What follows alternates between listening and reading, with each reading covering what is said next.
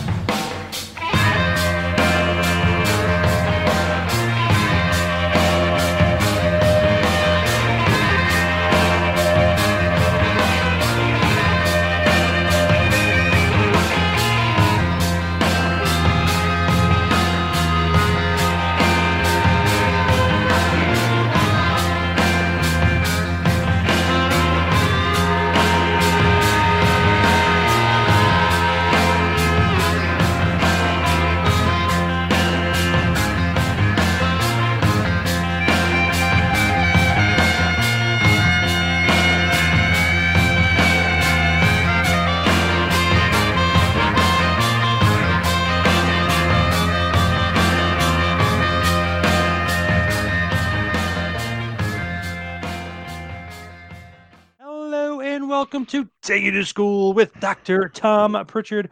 I am your host, JP John Paz from the two man power trip of wrestling. And of course, every week I am joined by the man, the former WWF World Tag Team Champion, eight time Smoky Mountain Wrestling Tag Team Champion, and one of the greatest trainers in the history of professional wrestling, the Doctor of Desire, Tom Prichard. Tom, how are you doing today, sir?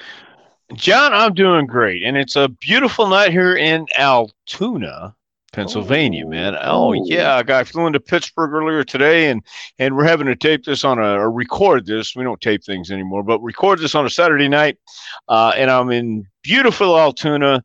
Uh, got picked up in Pittsburgh by Mike Lettieri today with Imagine Wrestling, getting ready for a big seminar tomorrow. And uh, it's cold, it's frosty outside, but man, I'm warm inside, and I can't wait. Nice. So yeah. big Imagine Wrestling seminar. How do those things usually kind of go off? It's usually you're in charge, or the person in the school's in charge. How does how do those things actually work?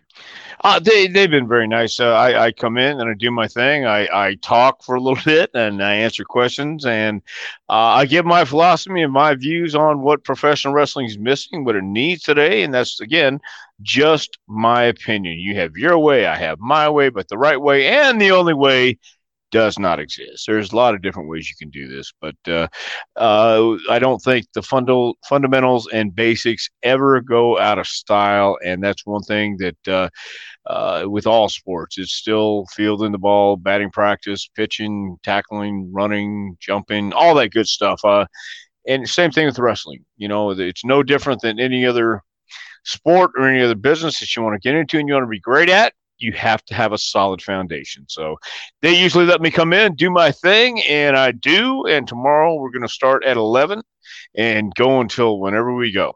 It's going to be a fun time.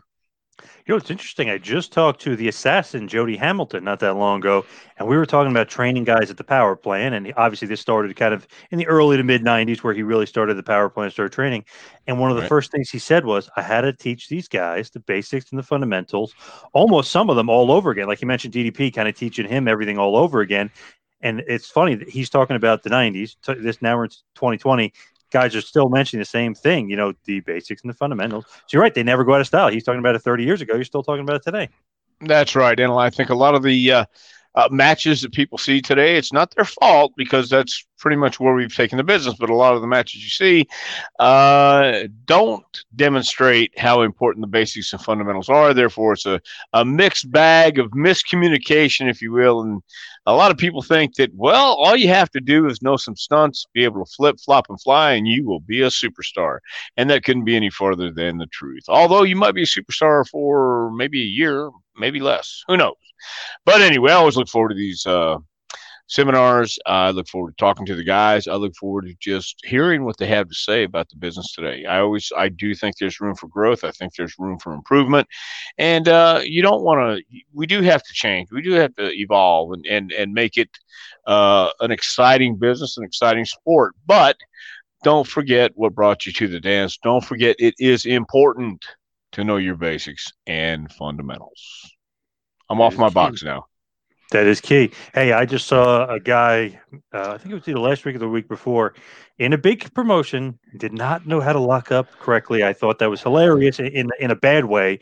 Like, how the hell you're in the big or technically the second biggest company in the world? How do you not know to lock up? Come on. Well, uh, that, that's that's a huge issue. I think is being either overlooked or just flat out neglected these days. And a lot of guys come in uh, with it with an idea and a opinion of themselves that translates uh, from whoever it may be that, that they feel it's important to feel that way and it's okay to feel that way. So you don't have to worry about something as minute and minuscule as locking up. So, and that unfortunately, that's the attitude that some people have. Not all, and there's some really tremendous athletes and and uh, wrestlers out there, as well as performers and workers uh, at the same time. But what it really translates into, uh, the bottom line is you are you want eyeballs on your product. You want people to get excited.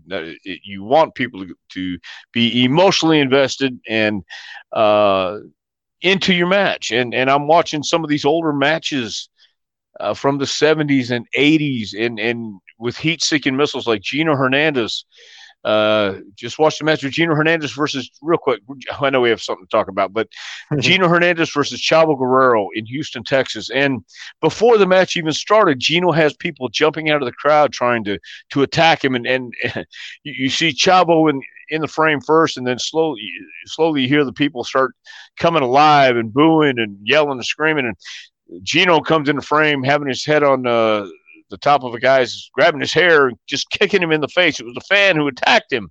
This was before the match even got started. And once the match ended, Chavo went over, uh, but Gino cut him off, grabbed the belt, and whacked Chavo over the head. And people were rushing, raging to the ring. Standing up, there was that genuine emotion, genuine passion. And it was because Gino Hernandez was authentic, and so was Chavo Guerrero. And people had a reason to be there, had a reason to watch these guys. They were gladiators. They weren't spot monkeys. They weren't just uh, uh, going out there doing the moves. They were putting emotion and feeling behind what they did. They believed it and they felt it. If it looks good, you'll see it. If it sounds good, you'll hear it. If it's marketed right, you'll buy it. But if it's real, you'll feel it and that is a huge part missing in today's wrestling. I mean, no doubt about it. It's all about the moves and not about the guy. It, it just, it's uh, you know, it's it's lacking, and it's definitely hurting the business for sure. I, that's what well, I think. It is, but I I, I don't think the craft has been passed down uh, enough times, and uh, at the same time, I don't think it's it, it it has the veterans that's needed today because that's really the way you learn is by learning from somebody who's been there, done that, uh, or at least knows how to do that, has a point of reference of of solid and authentic performers in in professional wrestling. So we can talk about it all day long, bitch about it all day long, but all I can do is what I can do. And give you my opinion, my feeling on it. And if it's up to you, it's up to you or up to whoever comes trains with us uh, to follow through and and listen to what we say or not. It's your choice. Hey, you sent a lot of guys to the WWF, including the man I want to talk about today, Edge, who recently in 2020 at the uh, Royal Rumble last year made a big return to wrestling. But when you think about Edge, when was the first time you met him or laid eyes on him? Would it be Funkin' Dojo, Dory Funk Jr. style WWF about 97? I do believe it was the Funkin' Dojo uh, around 1997. I think Edge and Christian came in at the same time, I believe, correct? Mm-hmm. Or, or was Edge first and then Christian? I, I don't remember that part, but I do remember. Time, but Edge may have been there first. Yeah. Okay. Yeah, I, I do remember uh, Edge coming to the dojo, and I remember him being in that uh, uh, class, and uh, especially when uh, Pat came down one afternoon, uh, especially instead, or maybe it was a whole week. Pat came down and and watched the dojo and got in there with us and and told the guys, talked to the guys uh, what was expected of them too, and you could you could tell he was a fan. Edge was a fan, um, and the difference is he he had watched it. He knew what it was about, professional wrestling. That is, he understood. Um, the do's and don'ts, the whys and why nots. Uh, he needed to be. Uh, he he under, he understood what they were. He just needed the experience to be able to do them and try them out and, and get that feeling under his belt.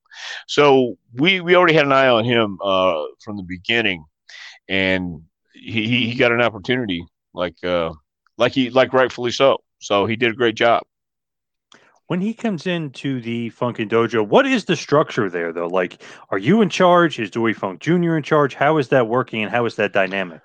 I, I don't think anyone was specifically in charge. We were both writing reports. We were both uh, uh, in the ring training the guys equally. Dory would go with the guy. I would go with the guy. We would work with him in the ring. We would have matches.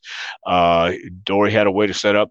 You know what, though? I will say this. Dory probably led the uh, uh, the drills the first part of the day we would, we would either split up or or equally go in and, and work with the guys so that's that's how it was but i don't specifically remember maybe there was of course it was called the funkin dojo so yeah let's just say dory was in charge but uh, we all we both everyone who came through there as a coach uh, uh, i did a, did a hell of a job and was a great help so you know, we, we saw Pat come over there quite a few times. JR would come over. Uh, Bruce, even Vince would come over sometimes to watch the guys. So uh, it was it was a cool time to be there because Dory Funk Jr. is one of the greatest NWA World Champions of all time, and you know again, that's like people of the other generation saying Lou Thesz was one of the greatest NWA world champions of all time. But it's all an era and all putting in context. So Edge had that opportunity to learn from a guy like Dory Funk Jr., even to just be uh, in the same presence, in the same room as Dory Funk Jr., because uh, Dory is that quiet, calm, uh, sly, slick as a fox type personality guy. And that was something that, that not everybody can teach because not everybody understands it. Not everybody knows how to project that. So everybody who went through that Funkin' Dojo, by the way, let me just say this, got a hell of an education. Yeah, that's pretty amazing if you think of just about the lineage and career of Dory Funk Jr. To be able to even say you were trained by him is pretty awesome. How did he kind of get along with Vince? I, I can't see Vince being a Dory Funk Jr. guy, which is just weird to me. Because remember when they brought him into the WWF in the mid 80s? He was Hoss Funk. It's like, yeah, you had one of the most legendary guys ever, and you decided to change his name and kind of just pretend he's just one of the, you know one of the funks with Terry. Very very weird. So uh, how was that relationship? Well, I, I believe that was more of a Jr. deal uh, all along. Again, I I don't didn't really have any uh, uh, privy information uh, in in that sense, but I, I truly believe uh, Jr.'s deal was to make the developmental system at that time the best he could make it. And once again, um, Dory Funk Jr. for his era and, and that time frame of what the business demanded and needed as for a world champion, he fit the bill. He was uh, credible, authentic. He he looked the part, and there was there was a chance every time he came to a new territory uh, as champion, he was in jeopardy, and there was a chance of him losing that title. He told that story, and that was the NWA's world uh, world champion uh, job was to go to a place, work with the top guy in that area, that region, and make him look like he just barely got by by the skin of his teeth. And that meant usually going anywhere from an hour to 90 minutes to two hours sometimes. I mean, in Houston, I know he and Briscoe I probably did two 90 minute draws. And they put, I think the time limit the next time, two hours was the time limit. And then I think they did a DQ somewhere in there. But um, that, that was a different mindset, a different philosophy, and, and a lot of different psychology uh, you know, how do you work an hour match? Dory used to break it up into 15 minute matches and, and do that way, or sometimes 10 minute matches. And the, the key to that is is to relax and breathe and, and know you have a simple story to lay out. And it's not so hard if you know how.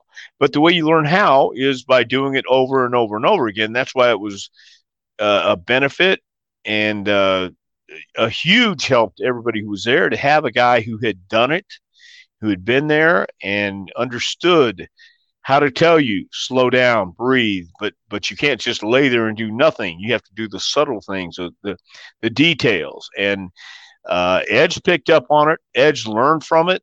And he he was a guy who who certainly and i think he'll tell you himself he benefited greatly from uh from dory funk and being in the dojo. So was the dojo more or less a finishing school or was it an actual full on like training school? Yeah, it was a two week tryout for the guys. Uh, we bring a couple guys in. I believe it was two weeks. Have them there for two weeks. Put them up at the hotel downtown Stamford. Uh, they would have breakfast at, at Titan Towers and go to the gym, second floor, and then we'd go over to the studio, uh, which is just right down the block. So, two weeks. See if they had an opportunity. See if they had any potential. See what we had here. I think and and man, uh, forgive me, it might have been even longer than that because I remember at the end of the of the dojo, we would go work for Mike Sparta's uh, New England uh, events. So I, I, it could have been two or three weeks, whatever it was. It's been a long time, but that's what it was. We, we get some of the a mix of experienced guys, but mainly we were looking for um, guys who hadn't been found yet, you know, uh, off the grid guys and, and out there kind of wrestling, having potential, but nobody heard of them yet. So they might they might have sent a tape in, they might have sent uh, pictures in. And once again, uh, JR was in talent relations at that time. I think Dennis Brent, maybe Kevin Kelly at that time as well. Uh, and I was just starting train guys. So you would find somebody that looked like, well, hey, they got something here. Let's see what they really got in person. Let's bring them and, and get them in the ring. See how they move. See uh, see what they're like in person. See how they see how they conduct themselves for a week or two weeks or a month, whatever it was. And that's how it was done. So with Edge and, and being in the Funkin' Dojo, when you kind of first see him, did you know he was like well trained beforehand by Ron Hutchison or or you know wherever he was trained? Like, did you know his backstory or not at all? Yeah, no, I, I, knew his backstory. I knew he'd written the uh, essay to the paper, and Ron gave him a scholarship. And I hadn't met Ron yet, but uh, I knew about Ron, I, and I'd heard about Ron Hutchison through the years. So, um, yeah, it, I, I, had that idea. But once again, just because you were trained by somebody doesn't always make you great. Uh, right. Uh, but but in this case, it was true. Um, and yeah, that's why I say we could tell he was a fan. I could tell he he had been a fan. There there there is uh, a difference from somebody who has watched it and had a love for the business their whole life than someone who just comes in and wants to be, you know, famous and, and on TV. This guy really wanted to live the lifestyle. He wanted to be a wrestler. This was this was in his uh, bones. So when he kind of first comes in, what do you think about him? You think like, oh, this guy, he you know, you could tell he's gonna, you know, he's he's a passion and stuff. But what do you think about him as far as like an athlete and his look and you know, like his ability? What did you kind of think? You're like, oh, this guy might need some training, or you think like this guy's got the main package? No, he had raw talent. He he really did. He had that raw talent. Uh, if you, even if you've been training for a while, some guys still don't know how to adapt in the ring from from circling in the ring, from just closing a gap, from uh, locking up and, and taking your man to the corner or to the ropes, and then breaking uh, with instinct, with with a with a gut feeling, with a, re- a natural reaction, and that's what he had. He had that natural reaction. Somebody knows to cover, somebody knows how to back up, somebody knows how to where to put their arms, where to stand with their right foot, their left foot, forward, whatever it may be, and and he did. He he he had that. So he had had the training not only in the ring, but he trained his his his head. He knew what it looked like. He knew what it was supposed to look like because he had watched great workers growing up too, and he knew what what he saw and and registered with him as being a great wrestler. And uh, that that's one of those things. If you've never watched it or you're not as passionate about it, then you wouldn't worry about little things like that. But it is the thing, the little things the details that, that make up uh, one molecule at a time, if you will, of what, what a match is and, and training and, and having that instinct. It has to be a instantaneous second nature feeling to you. And, and at that young age, it was obvious he had patterned himself after some uh, talented veterans. Now, if you look at him now, you know he's completely cut up. He he looks a lot a lot bigger, you know, than he ever kind of did before. He looks like he's in great shape. Obviously, he's in his late forties now, but he just looks in tremendous shape. When he was a rookie, or you know, quote unquote rookie, WWF rookie, very skinny. Does anybody say anything to like, hey, we're going to teach you, you know, hit the weight room and stuff like that? Because you know, he had those very skinny arms, kind of long and rangy and stuff like that. Well, that that's why during that week, uh, we we wanted to see them in the gym. We wanted to watch what they did in the gym. We wanted to see how dedicated they were. If you, if you, but he was a young guy back then too, so his body was still developing, and we wanted to see how these guys attacked the gym. Did they need help? If they needed help, there were people there to help them in the gym. We uh, Vince had a personal trainer at that time who was always around too, and you also had some guys who were in the gym and, and who were knowledgeable uh, about training. So at, at that stage, you know, Andrew Martin was the same way. Test, um, you know, when he came in, he he he he worked out and he was a big guy. But you know, later on in his career, man, oh my God, he really got to the point where he looked uh, uh, yeah. completely different and shredded up. So that that was the idea to get to check these guys out and and see how they behave, see what they do, see how they attack, uh, not only in the ring but in the gym and are you on time? Uh, are, are you are you arrested out in, in a bad part of Stamford? You know, at, at twelve thirty at night or one thirty, whatever it is, or, or you know, do we hear anything about you other than uh, you know good things? We, we want to hear the good things, and we want to hear the reports. They want to write good things in a report. So, uh, yeah, I, I I thought he had a lot of potential, and and as a young guy, you know, you are just developing, and and as he went on, he, he did develop, and his body grew into what he was. Now, when you say you guys are helping out in the gym, so you guys are actually watching them like weightlift and stuff too, and you have somebody there either help them or to watch, like, hey, this guy's lazy, or hey, this guy's intense, or you know, whatever the case may be. Yeah, we would train too. That was our our training too. You know, it, Titan Gym has a great gym. Uh, it's like a Gold's Gym everything you needed. So we would train too, and the whole crew was in there training. And uh, I don't remember his last name, but Gary, I believe, he was a, he was a Stamford cop. Who, who was one of Vince's? Uh, who was one of Vince's? He was well. He was one of Vince's workout partners through, throughout his life, and uh, he was he was in there pretty much the same time we were in there. If there was, and there was there were people around there, usually in the gym, but the guys would would work out, and they had a they had their own uh, uh, workout plan. They had their their own workouts they were going to do too. But if somebody needed help, uh, there were people that would help. So, we, but we would watch, make our observations. That's what we did. Interesting. That's for some reason I didn't even think about that. When you know all these weeks talking about training stuff, you think about it. in the mm-hmm. weight room too. You you kind of want to see what these guys are up to because you got to look good or you got to you know present yourself well, well on TV. One one thing everybody has to understand uh, and I can't necessarily speak for today on a on a uh, personal level because I'm not there. But everything is a test, and everything you're being judged on, right, wrong, or indifferent.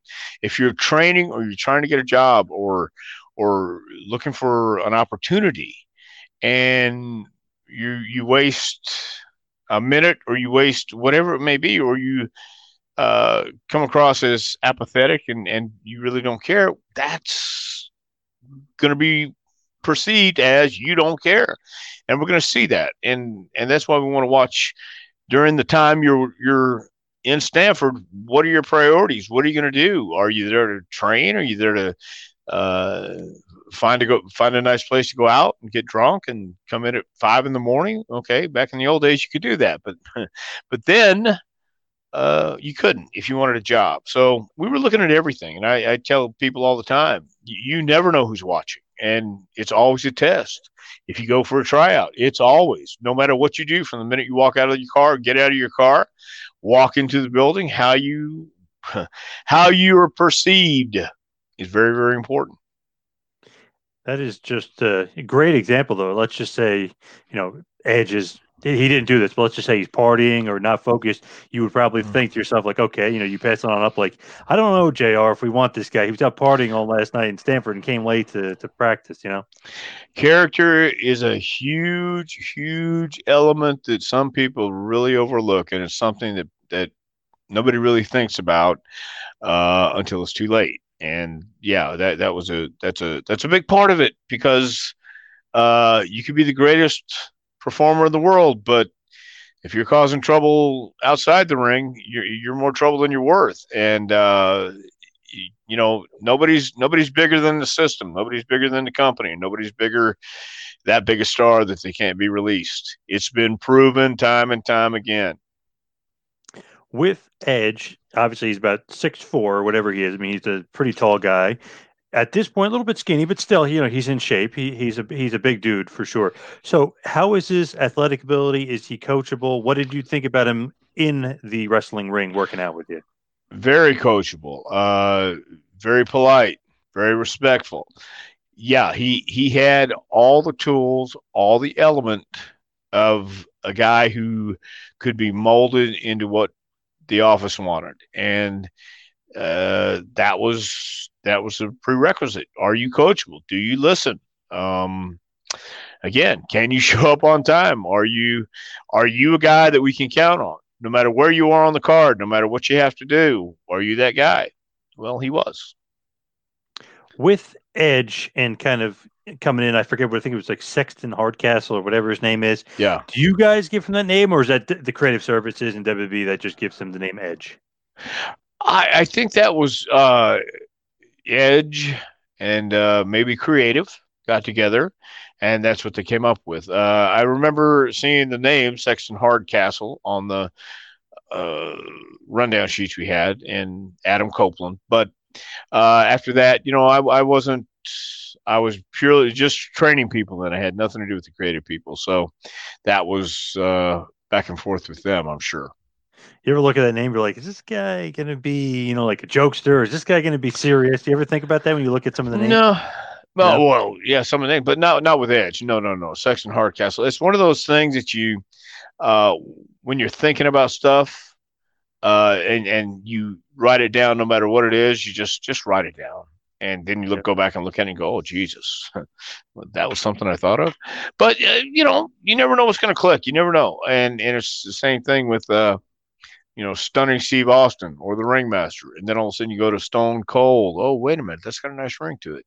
So, you know, I, no, I, I never, I, I always thought guys are trying stuff out, writing stuff down, having ideas. And it's good to have ideas. Uh, don't be afraid to fail. Don't be afraid to try a bunch of stuff and see what works because you just don't know. It may, it may work. And, and it, as crazy as it may sound, uh, try it does JR come and check up on Edge? I mean, he's technically signing these guys, and when Edge officially does get signed, is he coming in and saying, "Hey, this guy's ready. What did you think about him?" Like, how does that conversation go down?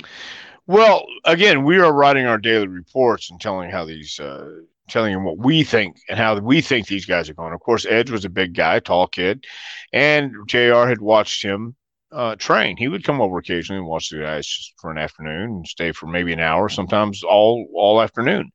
But uh, then, after the two weeks were, was done, from my recollection, uh, we would single out the names that we wanted and figure out a time to bring them in for a dark match. Um, because we had matches at the dojo too. We had matches uh, between the guys. We'd work with some of the guys sometimes too, but and, and, tape them. And so the office had all that stuff to look at at their fingertips, and we all kept we kept it at the studio, so they could watch and see how they uh, performed in the ring in the studio in practice, and then decide who they wanted to bring for dark matches, and uh, we went from there. It's funny. Uh, I was working with Jr. I believe it was about it, maybe basically, I think it was. I'm trying to remember when it was. Maybe it was February or something. I talked to him. Um, it was right before the pandemic, but right after the Royal Rumble. So it had to be either be late January or February. And I was just talking to him ab- about Edge, and I was like, I don't know how much of a draw he is, and I never really liked him much. I was like, uh, he was a little too soft for me. I didn't like his style. Like kind of going on like being an idiot. Now I realize he goes, uh, John, I love Jay. Uh, I love Edge. I signed him. Right. right. so right. Like, yeah. Oh, oh. Yeah. Yeah. You, you got to think, my man. kind of style, but but yeah, he got on me about it. Yeah. Yeah, but the, that that's that's what I'm saying. There's a lot of guys that that we don't uh, necessarily get into, and, and, that's okay. That's that's why you have to have different strokes, and you have to have different type of characters, man. So, um, you know. Some people like uh, GG Allen, Some people like Van Halen. You know, so either way, but not comparing Edge to GG or Van Halen either way. I'm just saying that's what made professional wrestling so good is you had so many great guys during a time period where maybe not everybody was your cup of tea, but over here that you had a fan base and then you had a fan base for for certain people. You know, some people love Shawn Michaels, some people love Bret Hart. And you had two different camps a lot of times, but they were both tremendous uh, performers and athletes. So, yeah. But you got to be and careful it, when you're telling somebody who signed the guy that. Uh, yeah. yeah. yeah. Yeah. But it's funny, like when he, you know, re-debuted in 2020, I was like, wow, you know what? I like him way more now because he wrestles the style that I like with the storytelling and it and a little bit slower. And I mean, he can still do the high spots and all that stuff. I mean, don't right. get me wrong, but I like the fact that he's telling a story. He's working an angle. He's trying to, do, you know, really, really um, work his craft. I rather see that style, which is funny. So he like jumped the list over most of the current guys, if not all the current, because I like what he's doing rather than spot, spot, spot, spot. Oh, big spot. Oh, like him and Orton, it was a great feud because maybe the Mania match wasn't as good, but the, the, greatest match ever was good, and I did like that match with Orton because of the style of the match. I know I just like that style more. Well, Edge even wrote a uh, piece in Facebook, or I think it was on Facebook, where he said uh, people were knocking the greatest match ever, or whatever it may be, or maybe it was the oh, match rather, before yeah, that. Yeah, He wrote. You, you remember that? We well, I, I put that on the wall because he said I'd rather uh, have a match where Jerry Brisco and, and Pat Patterson people call us and say and Bret Hart like great it, yeah. Bret Hart. Yeah yeah. So I mean he's he's a, he's an old school guy and he understands the basics and fundamentals of storytelling and that's what we're doing. We're telling we're supposed to be doing is telling stories. And um, just to let everybody know that hey look uh, get get get used to this when you watch me because this is our love love note to the business that we grew up watching and loved it and respected and and enjoyed our our career and our whole lives. So, and and once again, if you get enough guys who can do it well in this day and age, and get people interested in it, as opposed to watching it for a video game, you watch it for a gladiator contest. Uh, even though everybody thinks they know and they know all the stuff that's going on, well, you have guys who could still make it authentic and, and give it a special flavor, like a Randy Orton and an Edge, and uh, they can make it exciting for you, even more exciting than just we do moves, we do moves, we do moves, we do moves. Hey, I do flippy cool stuff. Yeah, this is awesome. No, um, the crowds back then were more passionate because the guys back then, the wrestlers, were more passionate and it's it's it's society, it's culture, and it's just the world we live in today. So I mean, I don't want to beat a dead horse, but man, I seem to. The new sponsor is Lucy. Lucy Nicotine is a company founded by Caltech scientists and former smokers looking for a better and cleaner nicotine alternative made for people, not patients. So Lucy has created a nicotine gum with four milligrams of nicotine, and it comes in three great flavors: wintergreen, cinnamon, and pomegranate. Also, the lozenge as well in cherry ice flavor. As well, you can go to lucy.co. That is lucy.co and use the promo code Dr. Tom to get 20% off all products, including gum and lozenges. That's lucy.co. Use the promo code Dr. Tom at checkout. Also, have to give this disclaimer warning this product contains nicotine derived from tobacco. Nicotine is an addictive chemical. So, lucy.co, make sure to use the promo code Dr. Tom. That's D R T O M. And I have some of the uh, cinnamon pomegranate. My brother in law, I'm not a smoker either, but I gave it to my brother in law who's a big smoker. He loves it because basically his wife and, and he's got two little kids were basically saying, you know, you got you got to stop, you got to stop smoking. You stink. You got, and, and when he would go out and smoke, it was kind of embarrassing. They wouldn't let him smoke in the house, so he'd have to go around the corner, smoke, and he kind of hide, you know, from everybody. Come back in, uh, use the cologne or whatever, and stink. So he's saying this is great because first of all, the kids don't even realize they think he's chewing regular gum. He, so he was saying he absolutely loves it just for the fact that it's kind of one of those things where they don't know he's doing it, but yeah, there you go, Lucy. So you know, I just think it's awesome too because his wife's happy and his kids are happy. He's not smoking smoking right now. Yeah. It- it's helpful for everybody, not only him but the, for his family. a lot more healthy for you as well. So I mean, if you, if you need a nicotine rush or need a nicotine fix, man, chew the gum. It does have a lot of cool flavors: pomegranate and wintergreen and uh, cinnamon aren't bad at all. Yeah, if, if you do smoke, try this. Check it out. You won't be uh, looked at like you have four eyeballs coming out of your head. Awesome stuff from Lucy. So for all you taking to school with Dr. Tom, listeners go to lucy.co, use the promo code Dr. Tom for 20% off all products, including gum and lozenges. That match was good, the greatest match ever. And obviously, I don't know if people know this, but originally they were supposed to have that match, I guess, in Saudi Arabia. So, that, you know, they tried to say the greatest Royal Rumble, the greatest match Right. ever. So that's technically why it was called that. And they just kept the, the tagline on there. But I, I mean, I watched it a few times. I mean, I went back just because I liked it that much, and I love Orton too. So I was like, wow, Edge. I mean, I guess like I was like, I really liked his style. Maybe back then when he was mixed in well, with all like you know the Austins, the Rocks, the world. But now that he's with the current guys, I was like, man, he kind of jumps over them, and he just, I mean, it could be my personal preference, but I think he's a lot better than them because he just knows what he's doing out there. Well, he does, and and also you have to remember his early days in WWE, from the Deaf Mute to when he came out with the Brood. You got to, man, the Brood had one of the coolest entrances Yep. uh, of of all time with the Ring of Fire and the and and and drinking the blood, whether it was a rib or not, I don't know, but but the point is, you know, you get up on the on the stairs and, and take a swig of the red stuff and then spit it out in the crowd. You know, you're ribbing somebody there. I don't know. Uh, but it, it was one of the the greatest entrances ever i thought and it fit those guys they they they were living it and uh once again they weren't just acting and playing like they were vampires in the mo they were in the moment and uh, uh you weren't sure if they ever got out of that moment if you were in that arena because you could feel the uh, energy and the intensity and and that's that was the key. That's that's where he uh, he that was his genesis in the big time, and he kept that feel of of a big time star all the way through. Before they sign the guy, like JR signs him, do you have to give him the thumbs up or seal of approval, or that's not really your job to do that? Well, yeah, because we could give somebody a, a thumbs down if they really wanted. them, They're going to sign them. but I mean, we, we would tell them what we thought, and if they if they didn't want to, I, I guess I don't know. Again, this to be a fact, but but that might be something to hang their hat on, saying, well, here's why, and and you know that was our job too, but um, and, and I don't know that that ever happened. Just just for the record, but the Right. point is, uh, yeah, we would say that we this is what we thought. You do the thumbs up, thumbs down. But um, if they wanted to try him, they're going to try him anyway. Didn't matter.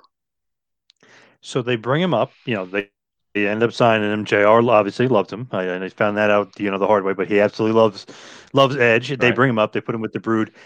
Is that something that is kind of almost lost today? That I feel like back then they they executed. You put a young guy who may be a little green, or maybe you know he's quote unquote a rookie. He's a little green. You put him with the veteran Gangrel Heath, the Vampire Warrior, the guy who's been around forever. Is that kind of a lost art almost in wrestling where they just throw two young guys out there together? Don't you need to kind of be, you know, mentored along by, you know, like a Gangrel guy or I- something like that? I, I I believe that with all my heart. The problem is there aren't any gangrels. There aren't a whole lot of mentors out there to uh, take these guys and and give them that. But uh, and and the guys who could are, are past their prime and too old. Uh, I, I think you know you got to look at it like this too. Back then, we were it was the genesis of the developmental system for WWE. Prior to any of that, uh, Funkin' Dojo or just training at the studio, it, the, the WWE did not have a developmental system. WCW had the power plant, and that's what Vince really wanted in the beginning. And as it evolved, the the idea in Tampa for FCW never was uh, to put FCW TV on a network. Well, no, I take that back. There, there was talk about that in the beginning. Hey, this might even be its own brand. But but then the mandate came down. We wanted to keep these guys off the radar. We want to keep them low profile, but get the experience working TV, learning how to work the hard camera, listening to the crowd, timing wise, hitting your cues, hitting your marks. Um, and now the performance center is tremendous. There's no doubt about it. it. It's it's a great facility and they do a lot of great things. But when you put those guys on a nationally syndicated TV show, or or, or it's not nationally syndicated, it's um, on uh, USA on t- cable. Uh, you, you know, on a Wednesday night, and they they're your future stars. It, it, ceases to become a developmental territory anymore. Now it's a brand. Now it's now they're kind of in that box where eh, you know you're supposed to be learning, and and the only way to learn is to have a live match in the ring. But but you've been seen now. You're not special when you go to the main roster. Back then, you know, Edge could learn and then go to the main roster and get some experience at the house shows before putting him on TV, before he was ready, and and get some experience under his belt. Nowadays, the model's change where uh, they don't do TVs the way they used to, so you got to be ready for it for for the show. It's WWE is basically a television show these days. I mean, part by design and part by necessity. But um, house show business is down for the last few years anyway for everybody. So they were looking putting more investment into the television product, but it's a different animal today. You got NXT, you got SmackDown, you got Raw, then you got your uh, whatever syndicated shows. So um, that that was that was the way it was done back then because you had the guys that were able to do it and the guys who were able to mentor these guys on the house shows and and get them there on time and and show them the ropes and and not only inside the ring but outside the ring and the right things to do. And uh, unfortunately, those guys are either gone or away from the business, and uh, that's a shame because that's such an interesting thing. Because you know the Gangrel, the Brood thing, the theme music, the lights, the blood. I mean, it all is great and it worked well, and it was a perfect match. But it was also the veteran and the young guy. You know, he can help Edge get over. He can teach him the ropes. He can teach him, you know, how to, you know, not necessarily how to walk to the ring, but how to have a presence to walk down to the ring. And those little things, nuance. Yeah, and and uh, Gangrel especially was one of those guys who worked his way up and earned his stripes and and knew how what it took uh, to to get that respect and to to get that gravitas once you're you're out there and, and people believe in you and, and see you as uh, a guy who fits in that group and fits in that mold and fits in that uh, energy of of personalities because those are three pretty distinct personalities that that really resonated with the people. So, uh, and and Gangrel was the leader of that. He was the guy who helped those guys along, and and I don't think there was anybody uh, better who could have done that gimmick and helped it get over the way he did. Then you know he moves up the the ranks. I mean, he, he kind of gets a shock victory over Jeff Jarrett um, for the Intercontinental title. I mean, he like is, is, slowly like you could see they see something in here, they like something, so they'll give him something. Not necessarily that he's ready, but they'll give him something. So is that something that you notice too? Like they like him, they see something in him, so they'll give him something, try it, and slowly move up the ladder. Well, uh, once again, you you that's the way it was done back then. You you would put him in a position, put somebody in a position, and uh, see how they handle it, see how they reacted, see how they handle it uh, in their head, and you come back and are you mature enough yet, or or or do we need to need to pull back a little bit with you? But uh, he was he was doing a good job, and and you don't want to rush it too fast, but sometimes you need to, and and sometimes you're not ready to do it. But uh, yeah, that was again that was a model back then. Give them something. Let's see how they do on the house shows. Let's let's have a dry run here, uh, up in Wisconsin or Dental Floss, Michigan, or something like that, and see what happens. And then maybe we can put it on TV, or maybe we can move into an angle here like this. So um, that that was that was the way things were done. It's just changed a lot. Yes. Now, a, a, lot of people online got on him a little bit because he was saying about like you know spot monkeys and wrestling and stuff. They're like, "What about your TLC matches?" I know he's not really that type of wrestler. If you if you look at his whole scape or whole, whole landscape of, of wrestling, he's not really that that spot monkey. But he did have the period of time where he was doing those crazy TLC matches with the Dudleys and the Harley and the Hardy Boys, and that really kind of got him over, got him to a certain point. I mean, it definitely kind of elevated all those guys to a certain point. What did you think about like those crazy TLC matches and all the stuff and all the weapons and everything else that was kind of comes with it? When I say spot monkeys or just doing moves or just doing spots and flip flop and fly and stuff like that, you have to have that in wrestling. You have to. There is a, a place for it. Mm-hmm. You you have to have the right place for it, and it has to be at the right time with the right people, and it has to mean something. The Hardys, the Dudleys, Edge and Christian. I don't know if there were any. Uh, what is that? Nine? No, two, four, six. Uh, six guys in the business or anywhere that could have pulled that stuff off. I mean, where Jeff is dangling uh, from the top, uh, I guess grabbing the, the belts or whatever it is, and Edge gives him the spear off the off the uh, ladders. Look, I don't care if you know how to fall or not. That's a hell of a bump. That's a hell yeah. of a risk to take, and right. you only get one chance to do that. And they made it, and they did it, and and that speaks volumes to all those guys. So that was because it was the only match of its kind on the card or in the program or whatever it may be. That's when it was special. But when you do it all night long, every match, it becomes like two elephants. Yeah, two elephants. And I don't want to tell us, but It it it has a I have to use the words that I have to use when I tell that story, but it just becomes redundant and it becomes, you know, holy shit, holy shit. And second match does the same thing, holy shit, holy shit. Third match, they do the same thing. It's like, holy shit, what's at the concession stand? Nobody cares after a while. And the the freshness, the newness, the uniqueness of those ladder matches put those guys on the map, all six of them on the map. And they were all six tremendous doing that. The the Dudleys had had experience in that hardcore environment, and I, I'm I'm sure they had a huge influence and uh, part in planning those spots. But don't you know? Uh, Edge and Christian were very creative as well as the Hardy Boys. So you had some pretty creative minds going on there, and and, and risk takers at that time. So I thought they were cool as hell, and so I appreciate a good gimmick match. I do, I do, I do. I you just have to have guys who actually look the part, are the part, and not just going out there playing backyard wrestling. So that's what made that so unique. They weren't they they, they were stars when yeah, they went out there and the TLC matches were like placed in the card. Obviously, Austin and The Rock and Undertaker and Kane. I mean, they're not doing those type of matches per se. So I mean, it was it was felt special and felt different and felt unique.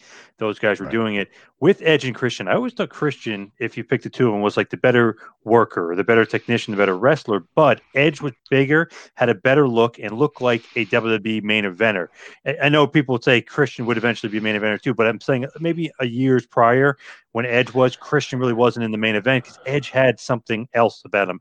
Maybe maybe a little bit more of an it factor too, but he just right he just looked like not to say Christian's not a star, but he just looked like more of a star. You have to look like a star to be a star. You have to. Now now I say that and then we point to other guys who may not look like a star, but they have the star quality.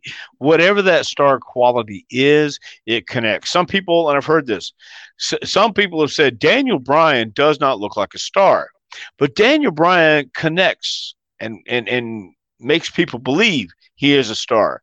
evidenced by 70,000 people going, yes, yes, yes. Uh, so I just because you're not six foot one or six two or 230 pounds, 230 pounds, it's that unknown quality, that intangible element, that it factor that makes and separates stars from people who aren't. And Edge definitely had it. And uh, I think Christian had it. And while we always say this, you know, we, we, we out of tag teams, uh, this guy was a better worker, but this guy had that, that, that star quality. You know, Ricky was a promo guy. Robert was the guy coming to make the comebacks, but Ricky was the guy that had the girls crying. And all, okay, well, same thing. And and I think it holds true. Uh, uh, even today, you still have to have that um, connection, whatever we call it, the the energy, the the voodoo, the hoodoo, the magic sensation, whatever it is that you draw people to you, and that's uh, I don't charisma. You can't teach it. I mean, you might be able to study it and try and mimic it, but if you don't have it, that's as close as you're going to get like Edge, and, and obviously he is now, but kind of has that movie star quality too, where you're like, who is this guy? You know, tall, yeah. blonde, like good looking, but kind of big. So it's like, wow, this guy must be somebody. So he he definitely has some more than Christian. Who's Christian is probably more like my height. He's probably like six foot or whatever he is, a little bit skinnier, a little bit smaller. Edge just had that more presence, more of a star look to him than Christian to me.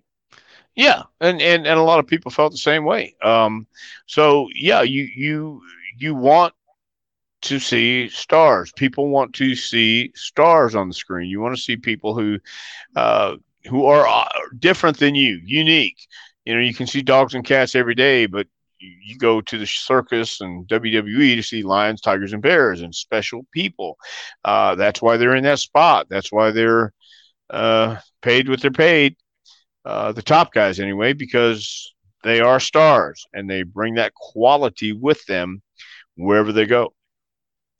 Edge eventually, as he moves along, he, he wins a King of the Ring. Then he's really starting to you know put get a push up the ladder. He won the IC title again. He wins the US title from when when they kind of take WCW over. I mean, he's slowly becoming a, a big star. Eventually, he ends up, and this is the controversial part, but eventually he ends up cheating with Lita because of Matt Hardy was with Lita at the time. Looked like you know maybe they're well on their way to be married, and, and, and Edge I guess was married at the time.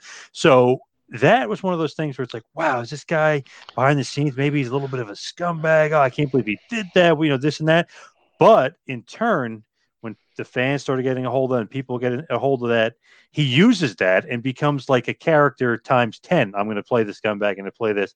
And I feel like that really got him over. And obviously, Lita was a big part of that too because she played the heel and she played the role too. And I feel like that is kind of what set him off. Do you think that that was almost a positive, even though it's such a negative thing for everybody involved? Do you almost think that was a positive that that came out because it's like, oh, this guy, and they used it as a character? Well, I don't know how it could be anything but a positive in the sense of this. Wrestling, professional wrestling is is a unique animal unlike any other uh, out there in the uh, jungle, if you will, because you, we, the business would use true life elements and blend them in, let it bleed over to one another uh, many, many times, many, many times over the years. And when you had an element of truth and real life happening, you could sense the tone you could sense the feeling the movement the the the tension in the air. And both all three were performers. They they lived their life in front of a camera they've grown up and you know backstage and and same thing like uh, chris and tammy uh you know tammy Sytch that that was elements of truth interwoven in storylines you know hey I've heard you had sunny days lately. Oh my God. That was that was for Bret, but it was in front of everyone and including Bret's wife. So mm-hmm. it, it was it was felt from the heart. That's when I talk about authenticity as as horrendous and as twisted and um, uh, not understandable as this may seem, you have to ask yourself you're in this business. There's real life feelings and emotions and intertwined, uh, you know, uh, deception and and deceiving and lying and cheating and all this stuff in real life in your in your real life. But but your real life is what you really do on camera and come to work each day like that. So i don't know who proposed it. I don't know how it came about with the angle but you know when you when you have the dirt sheets and and people writing about it and, and you have people who are half smart and then you're all the way smart and and and people talking about it and things like this this is with the internet age and uh, you know, do you come to the understanding and talk to your ex and say, let's do some business with this because we're in this kind of business? Well, it got mileage out of it and it made it brought a different side of edge out. And that's what this is. You know, um, we, we talk about living the gimmick. Well, that was living the gimmick, but knowing it was a gimmick and understanding that this is what we do. So we're getting it over, and more people are into it. And it was authenticity, authenticity, and the people felt it, and they they got involved, emotionally involved. So I think it was a positive, and the negative on on a on a personal uh, level you know, Vince always says it's not it's it's just, it's just business. Well, it's not really ever just business. We all have a personal connection to it. You know, we feel strongly about it, but at at the end of the day, if we're putting ourselves out there, then all's fair in love and war. And uh, I think they both used it to their advantage because they both loved, lived, and died for the business back then. And uh, well, including Lita. And things happen, uh, especially when you have people in the back of, of the same age and same, you know, likes and, and going to the gym all the time. You're looking good. You're spending all the time together. And well, it's, it's not a shock to, to people who've been and seen it, you know, so if it happens and, and, and people find out about it, and then all of a sudden, what are you going to do about it? Well, I, I, again, I don't know who came up with the idea of well, let's make an angle out of it, but but it worked, and uh, you know, people lived their life, and Matt went his way, and Edge went his way, and Lita went her way. You know, nothing's permanent in life. I found that out a long time ago too and Lita, I mean, she was great in that role too. I feel like she yeah. really kind of elevated Edge and obviously made him play a little bit different character than he's ever played before. But man, she was great. I even remember looking great too because she would wear like the skimpy outfit, no bra, but she'd have like little tiny things. So I mean, she knew how to play the role perfectly. But all eyes yeah. were on her in that storyline for sure. Yeah, and, and that's what made it so great because they knew how to hook you, and and it wasn't with a moonsault necessarily. It was with that personal issue, that that level of drama that a lot of most everybody's been through, you know, or not. Almost a lot of us have been through. Some people may not, but but you know, a cheating spouse, a cheating girlfriend, boyfriend, whatever it may be, the lies, the deception. Oh my God, who can't relate to that? And and why wouldn't you hate that scumbag? Great business. So Yep. And then they did the live sex show, which got a huge rating. Obviously, they wow. promised live sex, and Lita is you know pretty much naked in, in, a bed in the ring, and Edge is pretending to sleep with her and stuff. So that was a, a huge rating getter. You know, a lot of guys are interested in that. Well, yeah, but once again, that was the culture back then. That was what the of course yep. WWE was. That's what it was presented. It was that edgy, rough cut attitude, and and uh, different different day, different time, and, and different culture for sure. So, uh, can you bring that back without doing the sex stuff, without doing that, but have that same energy and same level of intensity and drama and caring, where it's it's again legit and people are buying into it in a way that they're not just going, "Oh, that was an awesome angle you guys did out there, man." No, I can't stand that guy because this is true. This is so true, but you're doing it in front of the camera, and uh, I think, yeah, I, I, I think, I, I think if you could bottle that or figure out a way to to demonstrate it today and let someone learn it, uh, I think it'd be great. I think it'd be, could be really good, but but it's a different business for sure. With him, he became multiple time world champion, multiple time WWF champion. You know, he beat the Cena's of the world, feuding with him for a while. Beat the Undertaker's of the world, feuding with the Undertaker. Headlined WrestleMania 24 against Undertaker in a card that had Big Show and Floyd Mayweather and Ric Flair versus Shawn Michaels retirement. So, I mean, that was a pretty big deal. I remember watching, like, wow, Edge, Undertaker got the main event. Obviously, Undertaker kind of plays precedent at WrestleMania over a lot of guys, but that that was a huge, huge deal for not only Undertaker, obviously, but Edge. I mean, that was a big time spot. Great well, match too.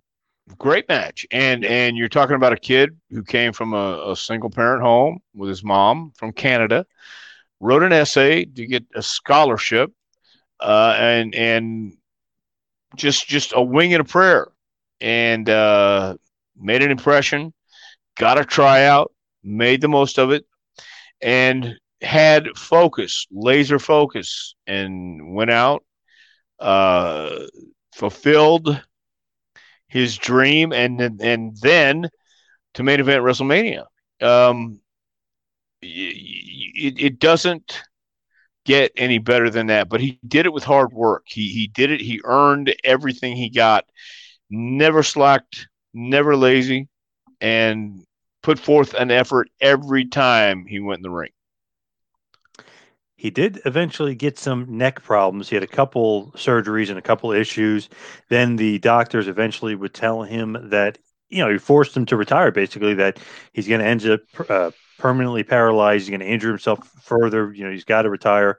He had a very moving and, and emotional retirement. I mean, he basically was weeping and crying uh, national TV, what you would expect from from anybody that basically has their dream taken away from them.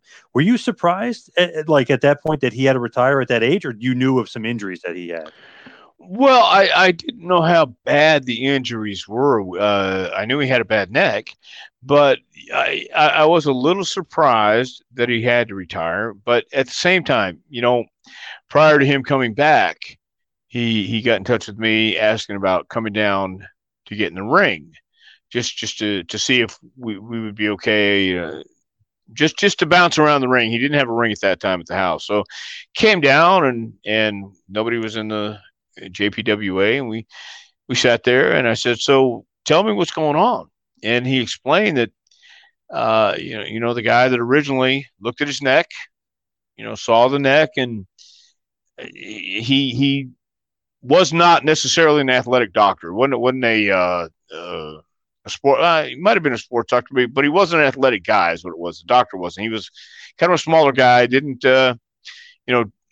knew about wrestling, I think, but he didn't really know to the extent of what he had gone through and, and things like this. So he looked at the injury and said, for for a normal person, yeah, you you could be paralyzed the next bump. And, and I think that we take that risk anytime we step in the ring. But uh, then he started feeling better as he went on. So w- when he was telling me this, he goes, he had another doctor's opinion who you know was who had been around athletics, who'd been around athletes and understood.